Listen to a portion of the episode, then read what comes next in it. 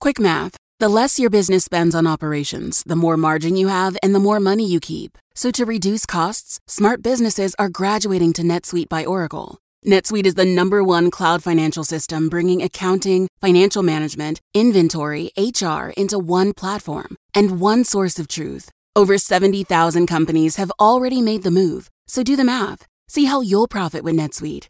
By popular demand, NetSuite has extended its one-of-a-kind flexible financing program for a few more weeks. Head to netsuite.com slash GPS. netsuite.com slash GPS. This is GPS, the Global Public Square. Welcome to all of you in the United States and around the world. I'm Fareed Zakaria. Today on the show, the impeachment inquiry. I want no quid pro quo. If Trump is impeached, he will only be the third president in history to meet that fate after Andrew Johnson and Bill Clinton. I'm profoundly sorry. This is then a historic moment. So, how do historians look at it? I'll talk to Doris Kearns Goodwin, Rick Perlstein, and David Rubenstein. Then Donald Trump claims we are winning the trade war with China. Thanks to my tariffs, we're taking in billions and billions of dollars from a country that never gave us 10 cents, China.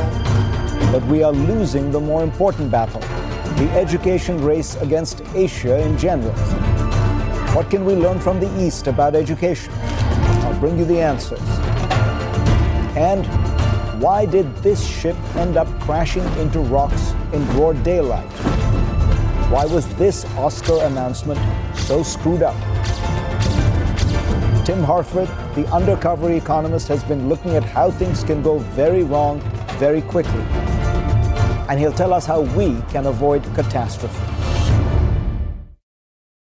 But first, here's my take Thanksgiving is my favorite holiday. It's a secular celebration of America, and as an immigrant, I feel I have much to be grateful for.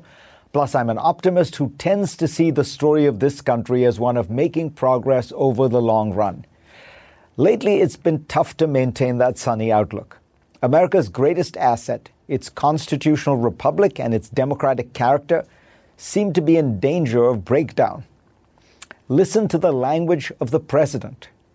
Our radical Democrat opponents are driven by hatred, prejudice, and rage. They want to destroy you, and they want to destroy our country as we know it. Words like treason and coup are now casually tossed around in normal political discourse. Some had imagined that the impeachment inquiry might provide evidence and facts that would cut through the spin and fantasies, but in fact, the opposite has happened. Can America survive through such poisonous times? Well, in the past, it has. It has survived the battles between slave owners and abolitionists, the first Red Scare and McCarthyism, Vietnam and Watergate. Could this time be different? Alas, yes, says Yoni Appelbaum in a thought provoking essay in The Atlantic titled How America Ends. Appelbaum argues that the United States is undergoing a transition perhaps no rich and stable democracy has ever experienced. Its historically dominant group is on its way to becoming a political minority, and its minority groups are asserting their co equal rights and interests. He acknowledges that there have been smaller versions of this transition before, but those moments have been wrenching, often stretching America to the breaking point. It took a civil war to end slavery, and then almost a hundred years of struggle to end Jim Crow. The United States passed the Chinese Exclusion Act and interned 120,000 Japanese Americans before opening its gates to immigrants from all over the world. Coupled with demographics is one more worrying trend that threatens America's constitutional character the ever expanding power of the presidency. Whatever you think of the charges against Donald Trump on Russia or Ukraine, his position of resolute non cooperation with Congress in the impeachment inquiry should trouble you deeply. If Congress cannot exercise its core constitutional oversight capacity, the presidency will have become an elected dictatorship. We've been going down this road for a while. Arthur Schlesinger wrote about the imperial presidency in 1973. The legislation and culture after Watergate led many to believe that matters were under control. In fact, as Schlesinger noted in a 2004 reissue of his book, In recent years, the presidency has become stronger than ever. The fear after 9 11 proved to be the gateway for an out of control executive branch. The president gained the ability to snoop on private Americans, use military force at whim, torture prisoners, and detain people indefinitely. The President of the United States can now order the execution of American citizens who are deemed by him to be terrorists without due process. Attorney General Bill Barr believes, despite all this history, that the great problem in America is the presidency is too weak. He has enabled a policy of stonewalling and silence in which top administration officials behave almost as if Congress does not exist. People often ask what the founders would think of America today. It seems to me that the greatest shock to them would be the incredible growth of presidential power. Profound demographic change, fierce political backlash, and a presidency that refuses to be checked. My optimism is wearing thin this Thanksgiving. For more, go to cnn.com slash and read my Washington Post column this week. And let's get started.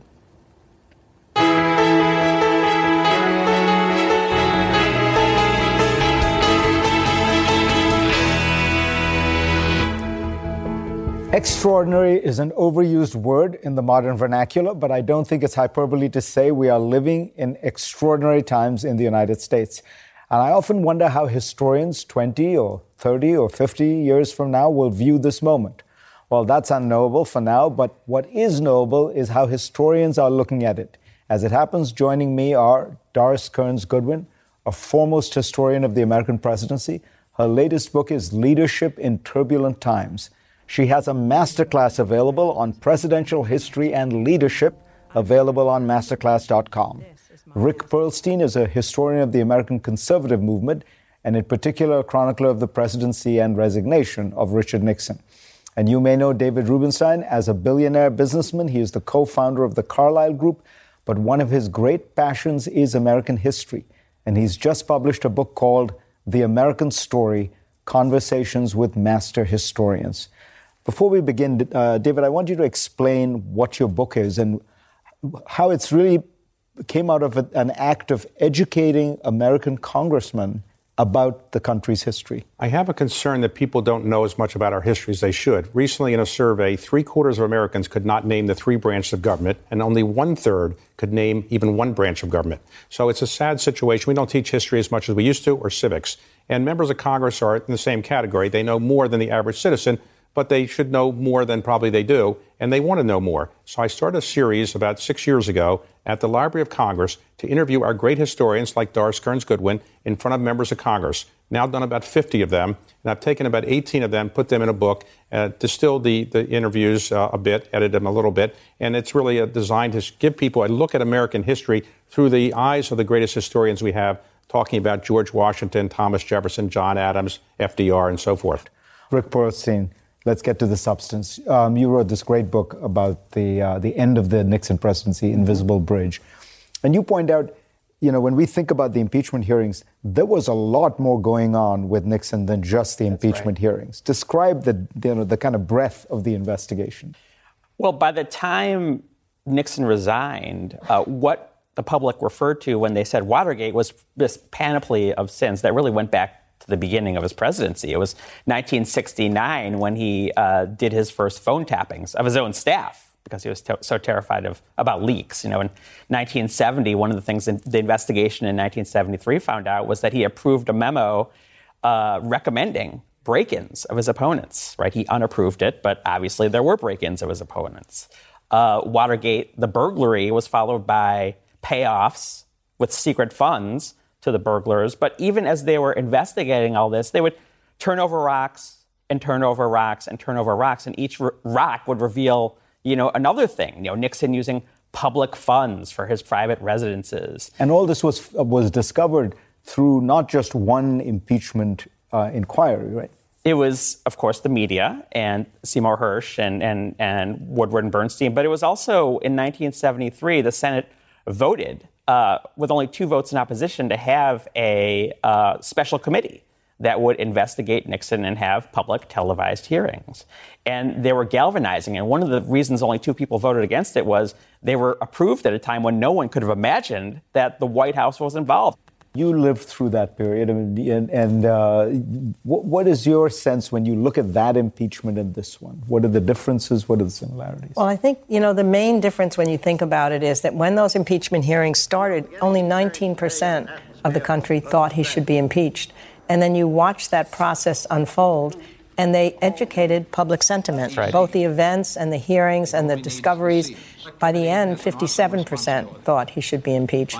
And then that great moment that you know so well about, you both do, when finally, the day before he resigns, um, Barry Goldwater and a couple other Republicans come to tell him what the situation is. And he's wondering, can I get 34? Maybe I'll get 20. Right. And Goldwater says, there's only four, and I'm not one of them. Right. right? And this it's was an one incredible of the moment. It wasn't this small compartmentalized thing. Now they're going after this one bad thing he did not this is how Trump does bad things. But the key at that time, I think, was that the Republicans decided in the House Judiciary Committee to vote in favor of an impeachment uh, articles. That's right. And right now, it seems as if it's very split by party lines. So uh, Nixon was unable to hold the Republican Party in the House, and then ultimately un- unable to do so in the in the Senate. Today, it appears that the president is able to hold his Republican Party.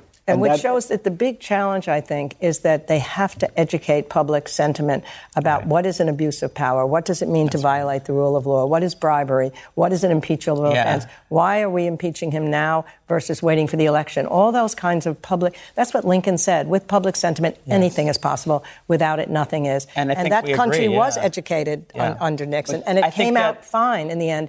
Ford said our national nightmare is over, and the, there was a consensus in the country. Why is that happening? Presumably, the reason the Republicans are doing this is because they recognize that Trump has the, the base of the party, has the entire party with him. That if they were to break with Trump, they would lose their primaries, they would be primaried, they would lose election. So, is it that the country is so much more polarized that there's simply no prospect of I think that 50 50 polarization is a very poor metaphor. You hear it all the time. Uh, the Democratic Party, you know, loves bipartisanship. You know, we nominate a guy. I'm going to say we. I'm sorry, uh, maybe a little too partisan, who says there is no red America, there is no blue America, or a guy in 1988 who says this election is not about ideology, it's about competence. But in these four books I've written, I'm writing about the surrender of a party to almost authoritarianism turn by turn by turn by turn. I can tell that story if you're interested. But the fact is, we're at a point now uh, at, at which basically the things that would get a Republican, there was something called the John Birch Society. You guys will all remember that. There were I'm afraid crazy we're old enough to remember right? that. And they said, you know, Eisenhower is a conscious agent of the communist conspiracy. Back in the early 60s, you had to uh, disavow the John Birch Society in order to be taken seriously in the party.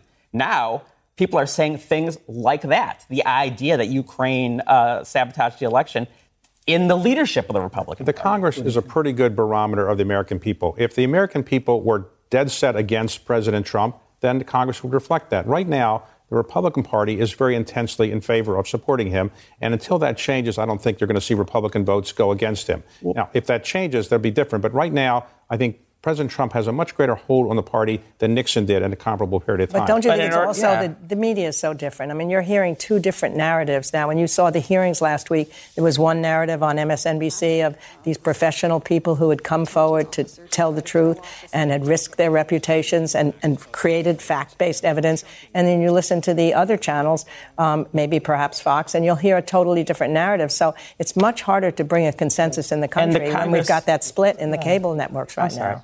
The Um, Congress no, isn't, isn't uh, a reflection because 10% of the Congress uh, can, you know, represents, you know, 75%, uh, you know, 75% of the Congress can represent 10% of the public. Stay with me. When we come back, I'll ask the panel what history tells us about the other side of the aisle the Democrats and their multitude of presidential wannabes. And we are back with Doris Kearns Goodwin, Rick Perlstein, and David Rubenstein. You're a Democrat. Um, you I mean, I'm registered as an yeah, independent. but you worked for I Jimmy work for Carter. Jimmy Carter.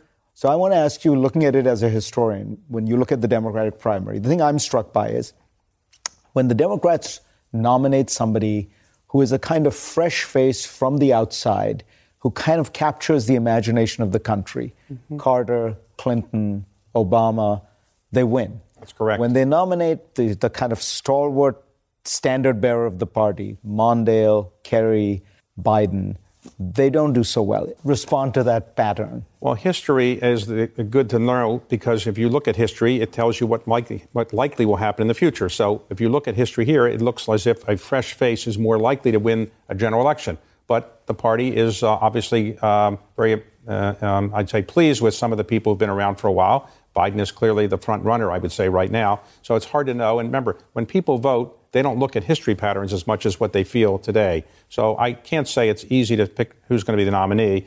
Uh, there are many candidates there. Uh, right now, uh, four years ago, you wouldn't have predicted probably that President Trump would become president. Um, it's just too early to say. Mm-hmm. In fact, if you go back the last 10 presidential elections, a year in advance of that election, I don't think you would have predicted the person who would have won each of those elections. You wouldn't have predicted Barack Obama a year in advance.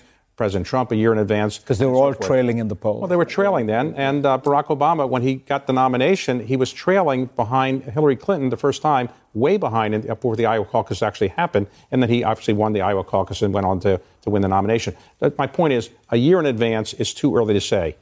When you look at the primaries, uh, people say so many people Bloomberg coming in. Is this more chaotic? Is this what does it look like? I mean, the terrible thing I'll have to admit, every now and then when I look at the craziness of the primaries, I wish we could go back to the old convention system. I mean, just think about it. We wouldn't start the election until the summer. The conventions would choose somebody. Then in September, a Labor Day, it would begin. It would be over in November, and we'd have lives in between all these elections. Of course, it was Teddy Roosevelt who wanted the primary system in order to beat Taft in 1912.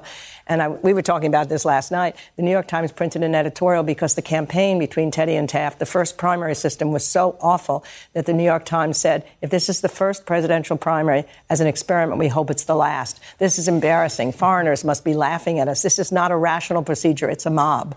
There is a problem with the way the primary system is set up. Of course, we're not going to go back. It's democratic to have more people vote. But how are we judging the candidates who are in these primaries? How they do in a debate? Who zings who? That's nuts. They're not going to be doing that when they're president. Mm. How much have they got a public opinion poll at that moment? How much money have they raised? We should be looking at what kind of leaders they've been in the past. They've all come from somewhere governors, mayors, senators, congressmen. We don't just need a magazine article. We should be talking constantly. How, what kind of team do they have around them? Do they share credit? Do they shoulder blame? Um, do they have humility? Do they have empathy? Do they have resilience? Can they are they accessible? All of these. do They, what's their ambition like? We should know these things. It's what we should be asking them in the debates. You know, have you failed and how have you done that? One question was asked, but I'd love to see those leadership things as an index for judging them. Rick, let me ask you about about the question of um, how to win for mm. a hmm. Democrat. So there are essentially two theories. It seems right. to me. One is you need to bring out the base, all those people who voted for Obama but didn't vote for Hillary. The other is you need to get to all those persuadables in the middle in, yeah. in these, these states. It feels like those are two somewhat different. Obviously, ideally, you do both. But Elizabeth right. Warren brings out the base. Joe Biden reaches right. those people in the middle. Right. What do you think? What does history tell you is the way to go? Well, I think the answer is political science, actually, which is very clear that there are very, very few people who are persuadable. We have people that are called independents, but we actually, when we actually kind of drill down and say, what do these independents actually believe? How do they vote?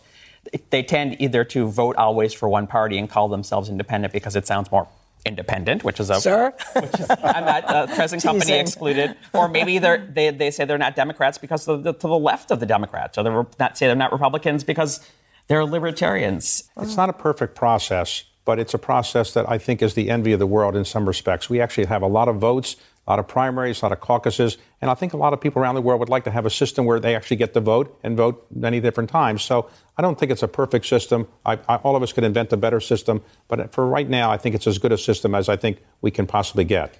All right, let me ask you. Um, as a billionaire, what do you think of Elizabeth Warren's uh, desire to tax the hell out of you? Well, I, I'm, I do not make the laws. Whatever the laws are, I'm going to comply with. So I pay whatever taxes I'm supposed to pay, and I pay a lot of taxes, and I'm happy to do so as an American who came from very modest circumstances. My parents didn't graduate from high school or college, and I got lucky in business world, so I'm happy to pay the taxes that the, the law requires me to pay.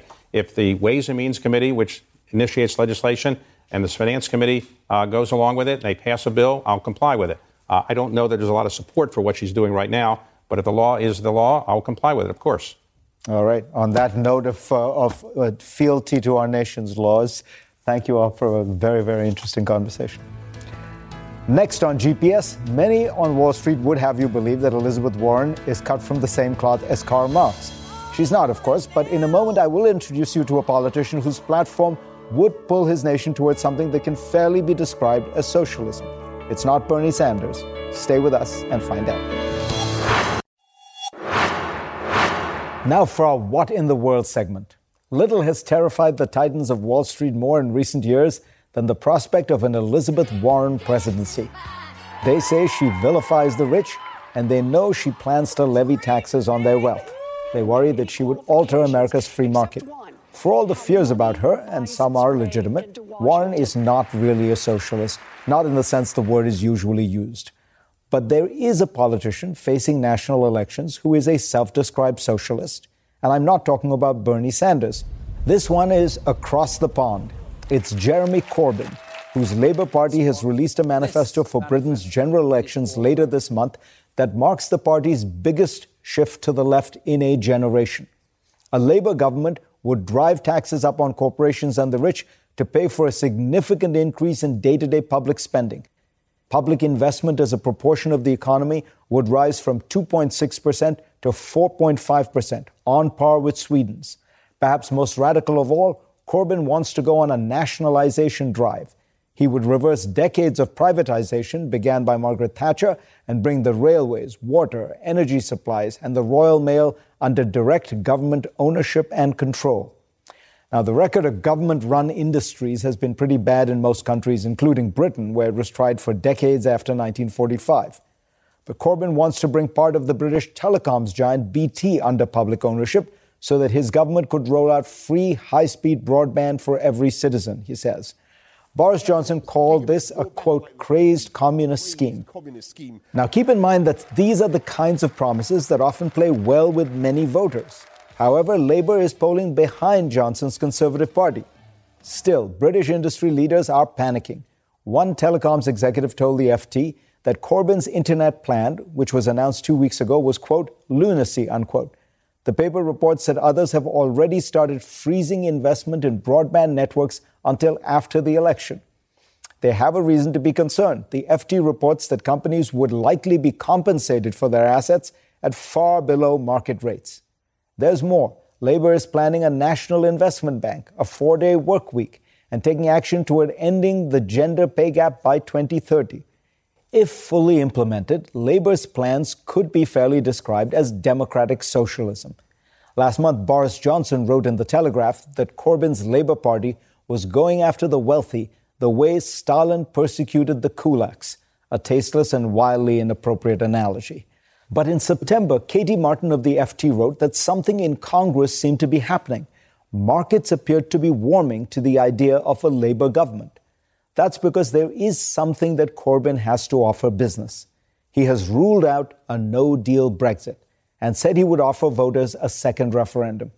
Think of the consequences of Boris Johnson's hard Brexit. According to The Economist, estimates suggest that it would shrink British incomes by 6% in the long run. A no deal Brexit would be an even bigger catastrophe with a higher economic toll and the added chance of food and medicine shortages. If one of these two leading parties ends up forming the next government, a fair assumption, then the choice appears to be between a government that would lurch Britain to the hard left or one that will deliver a hard Brexit. Here's hoping that American voters will have a better choice in 2020. Next on GPS, speaking of 2020, Democratic presidential candidates continue to lay out their plans for fixing American education. But my next guest says we should actually look across the Pacific for solutions. Teru Clavel on what the U.S. can learn from Asian education when we come back.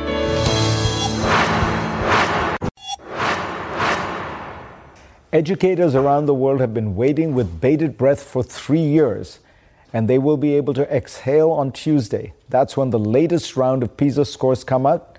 Those are the global tests of 15 year olds conducted by the OECD. They tell countries where their kids rank against others. And Asian nations have consistently outranked the United States in secondary education math, science, and reading. So, what is the East's special sauce? What can we learn from nations that consistently excel in education? Well, Teru Clavel knows firsthand. She's an American, but when work brought her family to Tokyo, Hong Kong, and Shanghai, she put the kids in local public schools there. Now they're back in New York, and Teru has written a terrific book about what she learned from watching her kids learn. The book is called World Class One Mother's Journey Halfway Around the Globe in Search of the Best Education for Her Children. Pleasure to have you on. Thank you so much, Fareed. Why is it that these schools, and you know, these are public schools in Hong Kong and Shanghai, why are they teaching so well? I say the level of learning expectation is so much higher everybody has a can do mindset. And yes, learning is challenging, but through overcoming those challenges, you gain that resiliency and the motivation to continue to learn and push yourself. So that was that, that's a very very big difference.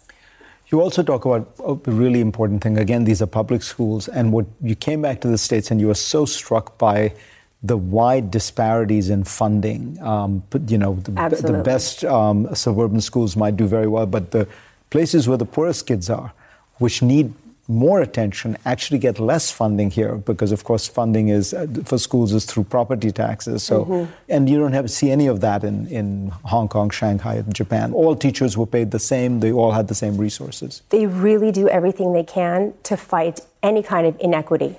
So there are examples where we talk about in the United States. We want the best teachers, the most experienced teachers, to go to those schools that may be weaker or underperforming. But in effect, it, it's usually the regressive, the, the, the opposite, opposite yeah, yeah. where, well, I have tenure, I'm going to teach fifth grade in this school for the next 10 or 20 years. Um, where I can say one example is in Japan. Um, when we were in Tokyo, for example, teachers are moved around within the district on every two to every two to three years, basically.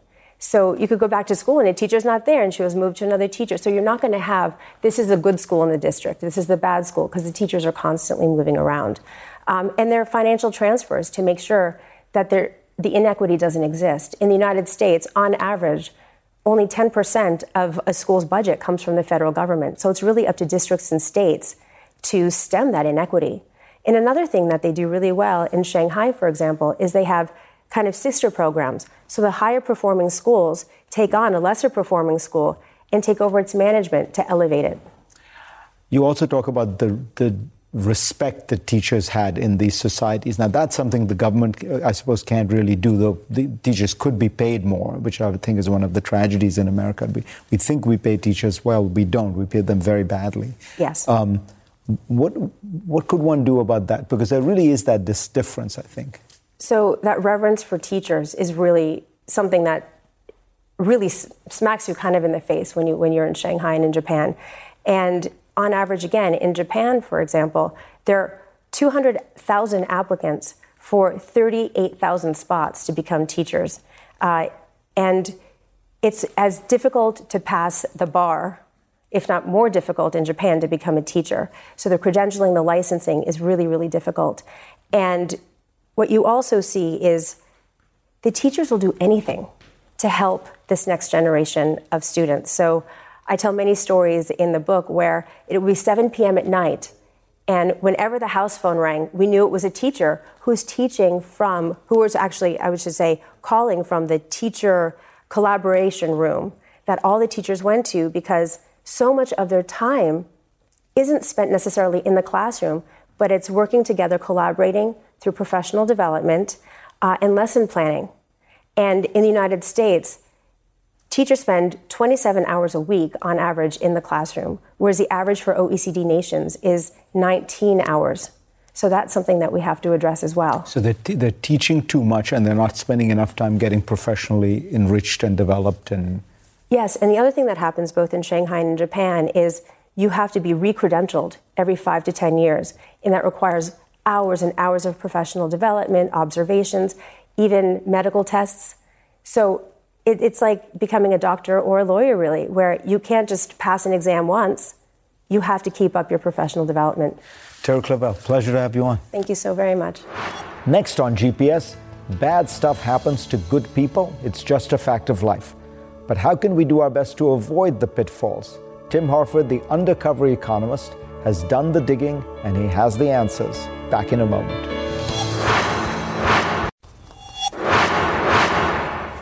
I'm hoping our viewers in the United States don't have any cautionary tales to share after Thanksgiving dinner. No fights with crazy uncles, no turkeys burned to a crisp, no busted belt buckles from eating too much food. But life is filled with cautionary tales. Events that were expected to go one way and then swiftly go awry. Why does this happen? How do nuclear power plant accidents happen amidst so many safeguards? And how did this oil tanker end up in broad daylight on rocks its officers knew were there? My next guest tells these stories and more in a new podcast.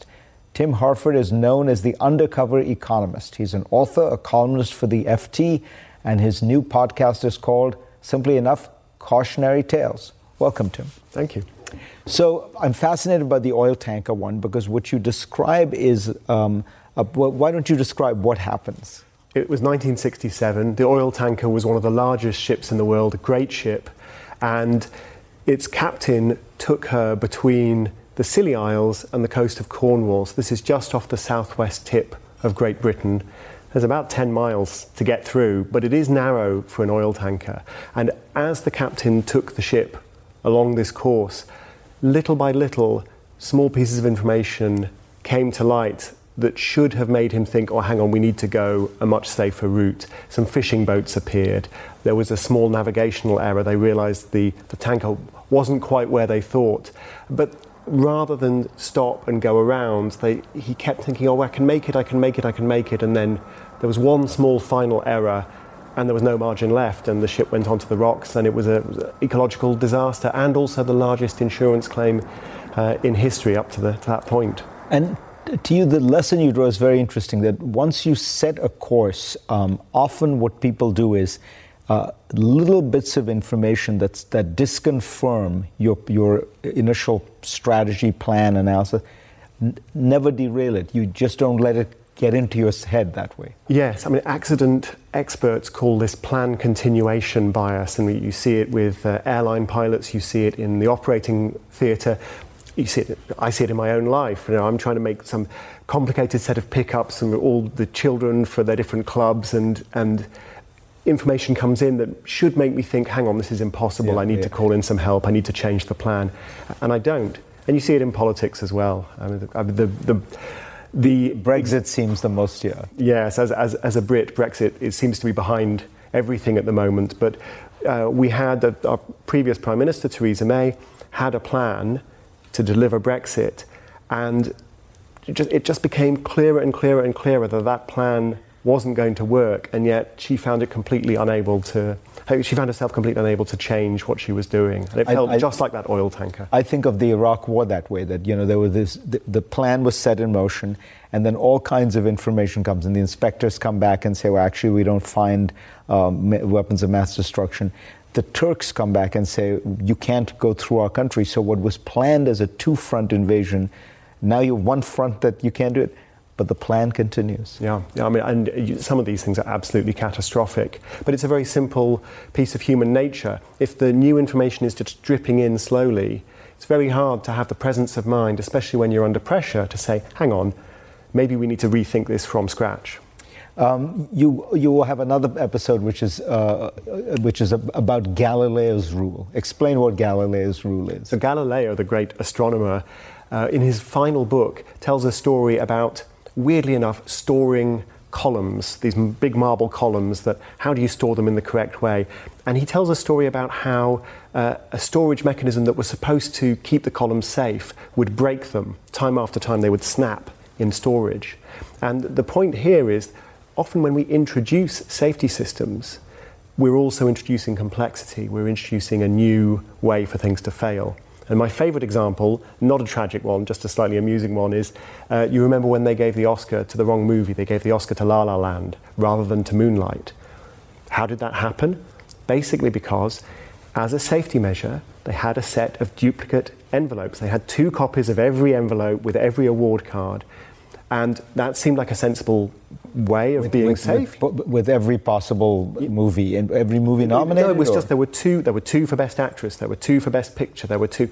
They were the same, but it was if, if we lose one, if we lose the best actress nomination, which by, uh, by the way says Emma Stone, La La Land, which is the thing that caused the problem.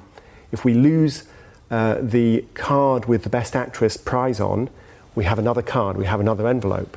But that meant that when Emma Stone won Best Actress for her role in La La Land, somebody had to get rid of the duplicate envelope, and they, they didn't. And that duplicate envelope ended up in the hands of Warren Beatty, and that's what caused the problem. So if you never had the safety system, if you only had one copy of these envelopes, you would never have had the problem. And funnily enough, they've decided the Oscars have they've decided we're going to fix this problem. Now we're going to have three sets of envelopes. I wonder how that's going to work out. Um, is there a larger overall point to the to the podcast or a kind of mo- a lesson? Well, stories of disaster, stories of mistakes are interesting. They're memorable. So I like these stories. But the, there's always a lesson to learn from mistakes. I would rather learn lessons from other people's mistakes than le- learn lessons from my own mistakes. So that's, that's right, what I'm so trying to do. That is, that is the goal. Uh, watch, uh, listen to this podcast so you can learn from other people's mistakes. Absolutely. Tim Harford, pleasure to have you on. Thank you. And we will be back.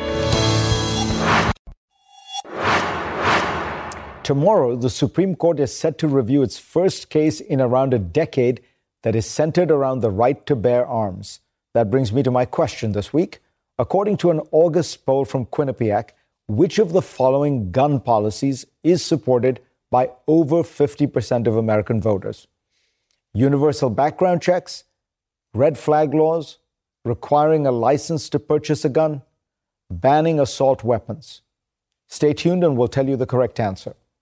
My book of the week is David Rubenstein's The American Story. As you heard earlier, Rubenstein has interviewed some of America's greatest historians and put the conversations together in this book. It is superbly done, making for a rich, wide ranging discussion of American history, but because of the format, a very engaging one that is very easy to read and reread.